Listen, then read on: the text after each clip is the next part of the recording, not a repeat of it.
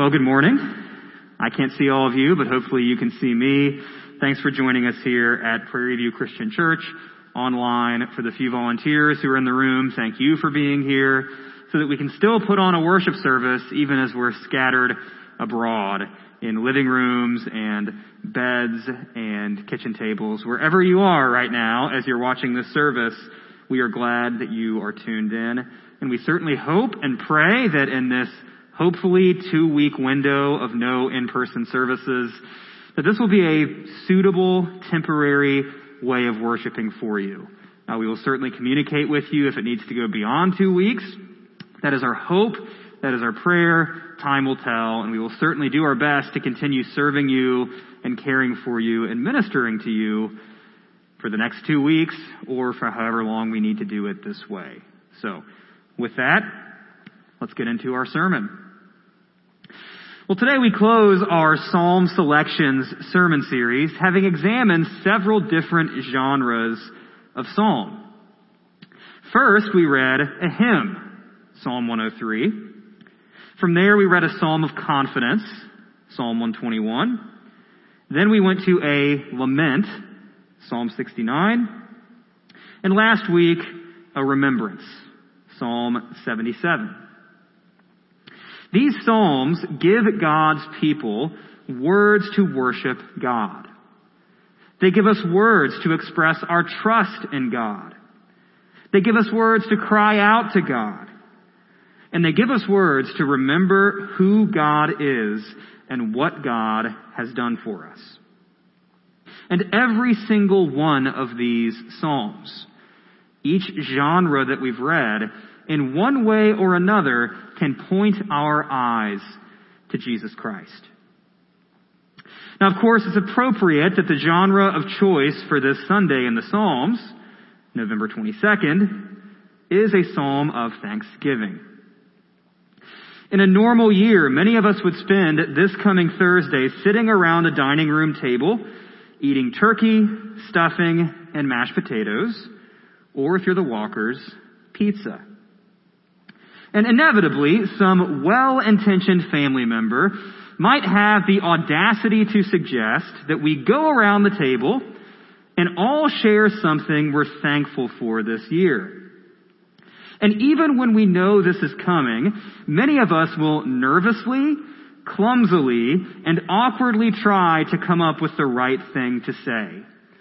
And if your spouse is right beside you, you have to say them, of course.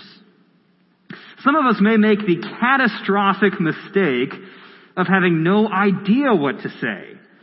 And then all the thankful people around the table judge us. Well, if you find yourself in that predicament over the next few days, perhaps this morning's passage, Psalm 56, can give you some Thanksgiving inspiration. So open up to Psalm 56. You can see the verses on your screen as you live stream, but we still encourage you to follow along in your own Bible at home. But before we do any reading, let's pray together as a church. Lord, thank you for this day, this cold, dark, dreary, rainy day of a mostly empty sanctuary. Thank you that we can still worship you regardless of these circumstances. Thank you that we can still worship you no matter who's president. We can still worship you no matter the health crisis in our country or in our community. We can still worship you whether we're sitting in this room or whether we're sitting at home in slippers. And Lord, regardless of what's going on around us, you deserve our worship in all of these circumstances. And so even though this way of worshiping you is different and not what we would prefer and perhaps less than ideal, I pray that our worship would still be honoring to you. And I pray that you and your power and your wisdom and your sovereignty can still use phones and tablets and laptops and TV screens to do ministry and to work in our hearts and work in our minds to remind us of who we are in Christ and remind us of who you're making us to be by the power of the Holy Spirit. So Lord, thank you for this opportunity to worship you. Thank you for this text that we're about to read. I pray that you would use it as you see fit in our hearts and in our minds. We love you. We worship you. We thank you. And we ask this all in Jesus' name. Amen. Well, throughout this sermon series, we've spent time looking not just at the main text of these various Psalms, but also looking at the headings. And those tiny headings are usually overlooked. But they often include helpful information for understanding what that particular psalm is all about. And that is especially true this week. The heading of Psalm 56 is uniquely informative about what it is we're reading. You may see words about the dove on the far off terebinths. That could refer to the tune or the style to which this psalm was designed to be sung or recited. The word miktam, which you may see there, is a little bit mysterious. It could refer to the concept of atonement or covering. We're not really sure. But the part that is really worth our attention right now is the part about David with the Philistines in Gath. What in the world is going on there? Well, let's do some background work. In 1 Samuel 21, David has already been anointed king of Israel. But his predecessor, the hard-hearted, wicked king Saul, has refused to give up the throne. And out of jealousy of David, insecurity in himself, and rebellion against God, Saul wants David dead. And Saul has put in a great deal of work to make sure that actually happens. So David has no choice but to flee Saul's presence and ends up in a Philistine city called Gath. The Philistines were Israel's arch rivals, all the way back to the days of the judges. And they were definitely no fans of David. Why is that? Well, a certain man was from Gath, a rather large man who met an untimely death when a scrawny young shepherd named David flung a stone that hit him right between the eyes. David is in Gath, and Gath is the hometown of Goliath. So let's read 1 Samuel 21, starting in verse 10. And David rose and fled that day from Saul and went to Achish, the king of Gath. And the servants of Achish said to him, Is not this David, the king of the land? Did they not sing to one another of him in dances, that Saul has struck down his thousands, but David his ten thousands? And David took these words to heart and was much afraid of Achish the king of Gath. So David changed his behavior before them and pretended to be insane in their hands and made marks on the doors of the gate and let his spittle run down his beard. The best thing about masks is that you can't see my spittle running down my beard as we speak. Then Achish said to his servants, Behold, you see this man is mad. Why then have you brought him to me? Do I lack madmen that you have brought this fellow to behave as a madman in my presence? Shall this fellow come into my house? Desperate times call for desperate measures, don't they? So David does the only thing he can to make it out of Gath with his skin. David, the anointed man of God, the rightful king of Israel, the conqueror of a giant, is reduced to knocking on his greatest enemy's front door and making himself look like a lunatic in hopes that they might not kill him. Now, by God's grace, the Philistine king, Achish, has mercy on David, lets him pass through unharmed, but not without debasement, not without humiliation. David had to act like an animal just to get away with his life. And yet somehow, out of this comical, embarrassing, and humbling situation, David writes Psalm 56. Out of what may be the lowest point of David's life up to then, we get a psalm of thanksgiving. So let's read it. Psalm 56, starting in verse 1. David says, Be gracious to me, O God, for man tramples on me. All day long an attacker oppresses me. My enemies trample on me all day long, for many attack me proudly. When I am afraid, I put my trust in you. In God, whose word I praise, in God I trust, I shall not be afraid. What can flesh do to me?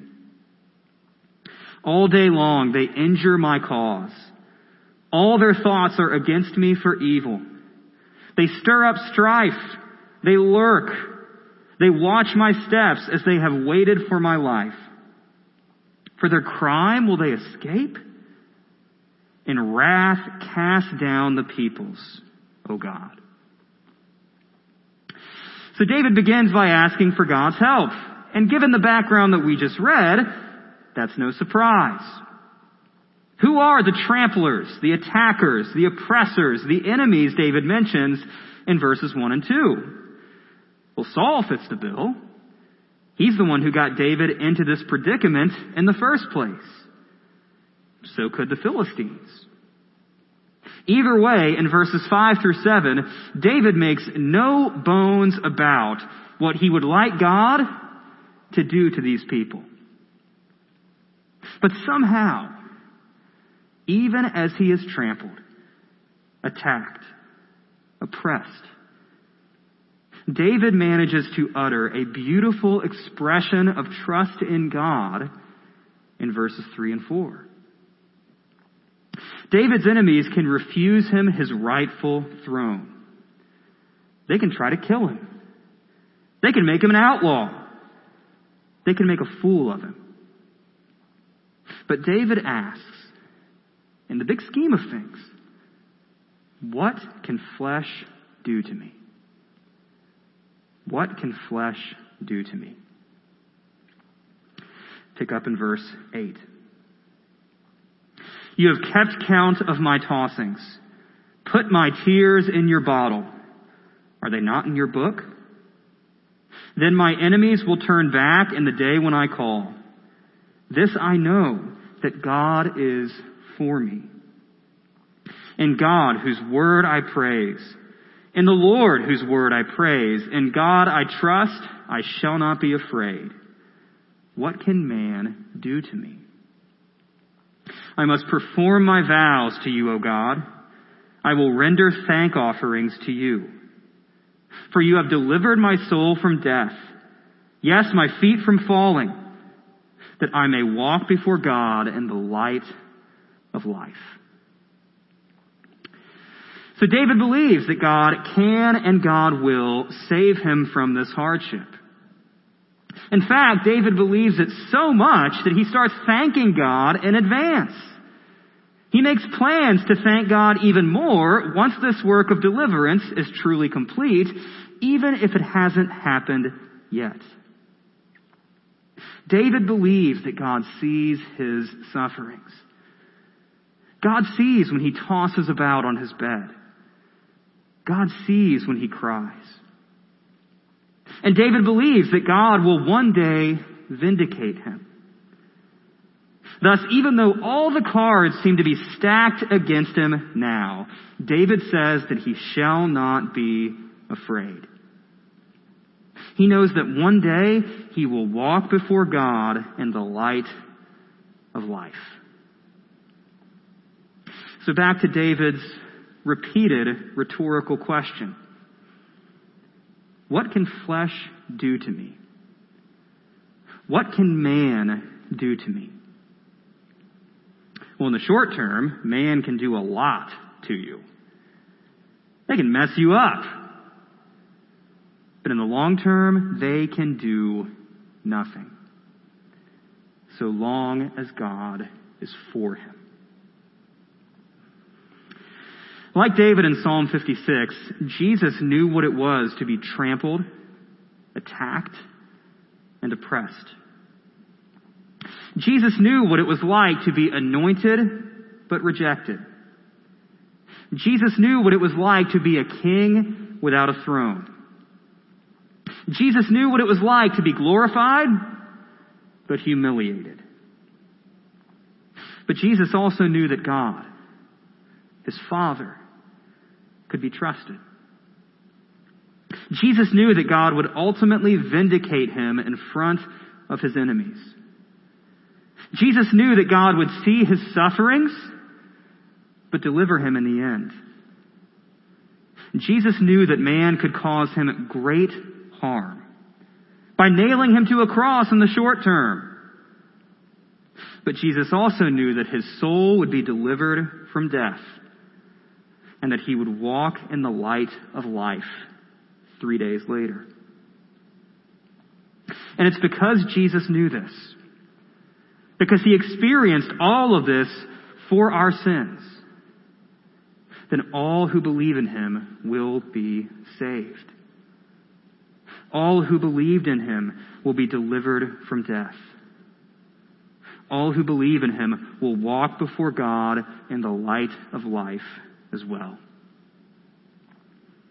So Christians, normal old believers like you and like me, we can share David's confidence from Psalm 56.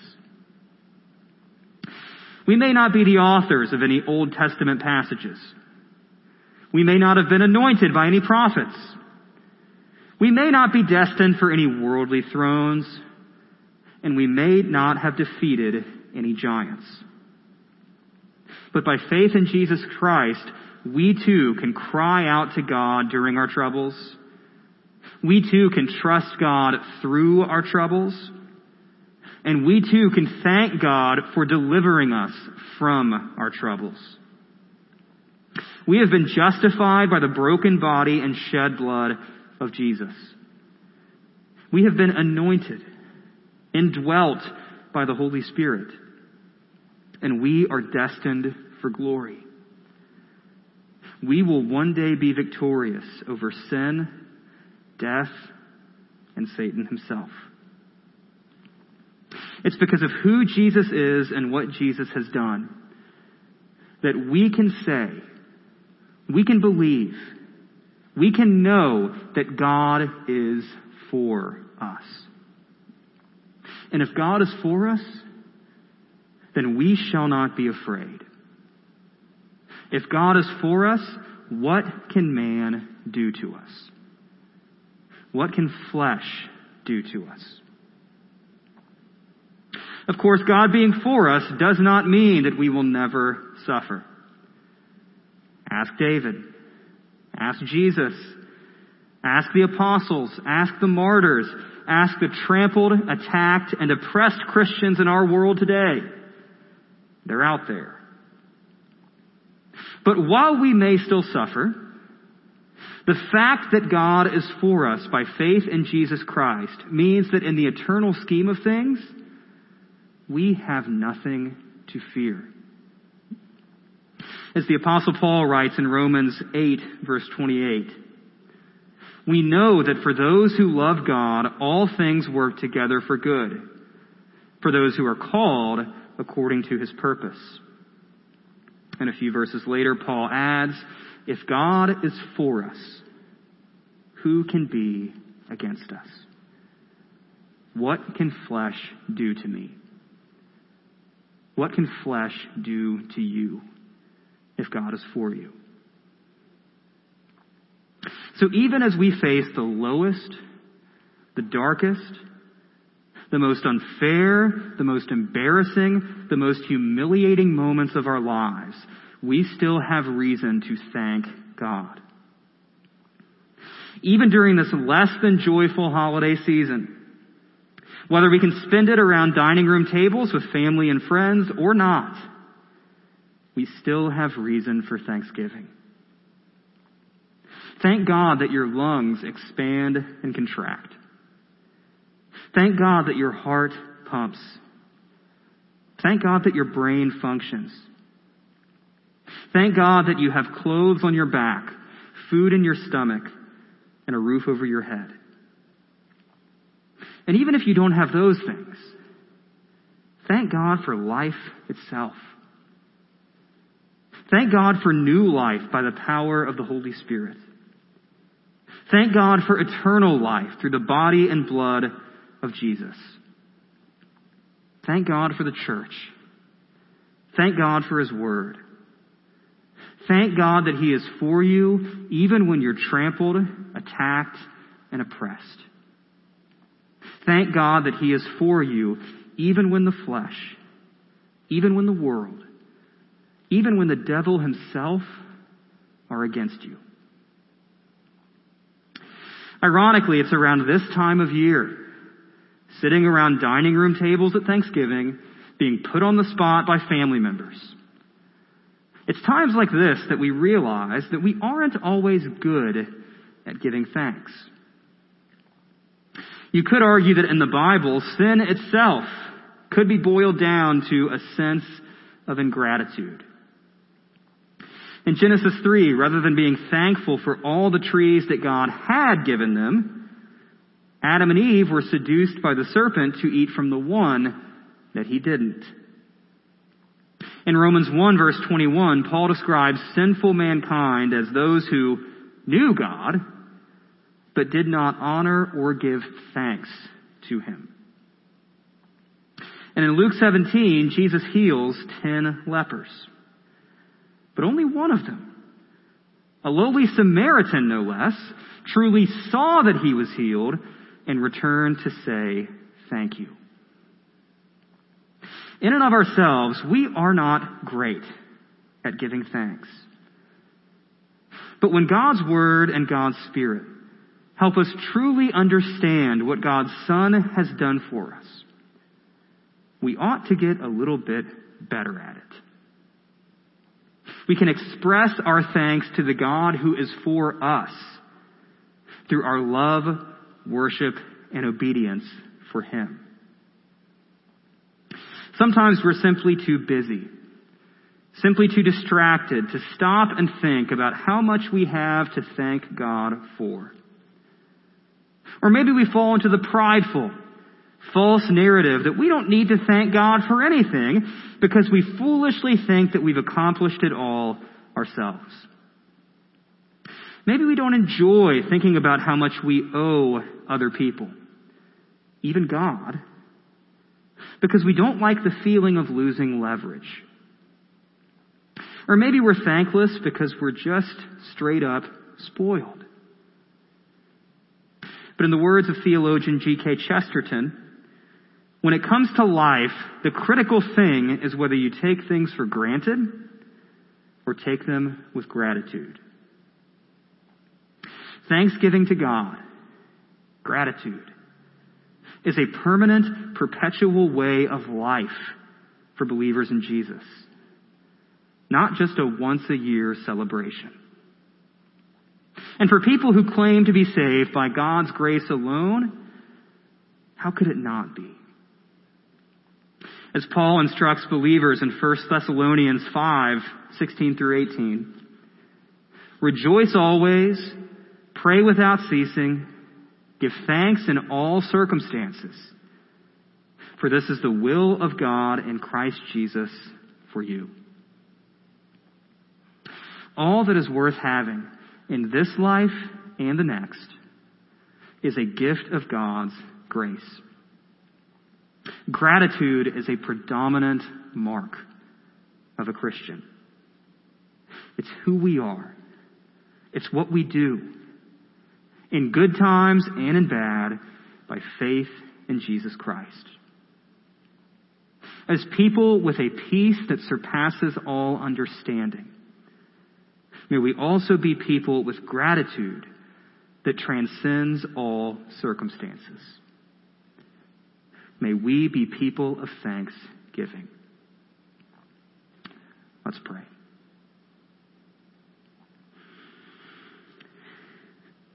Lord, thank you.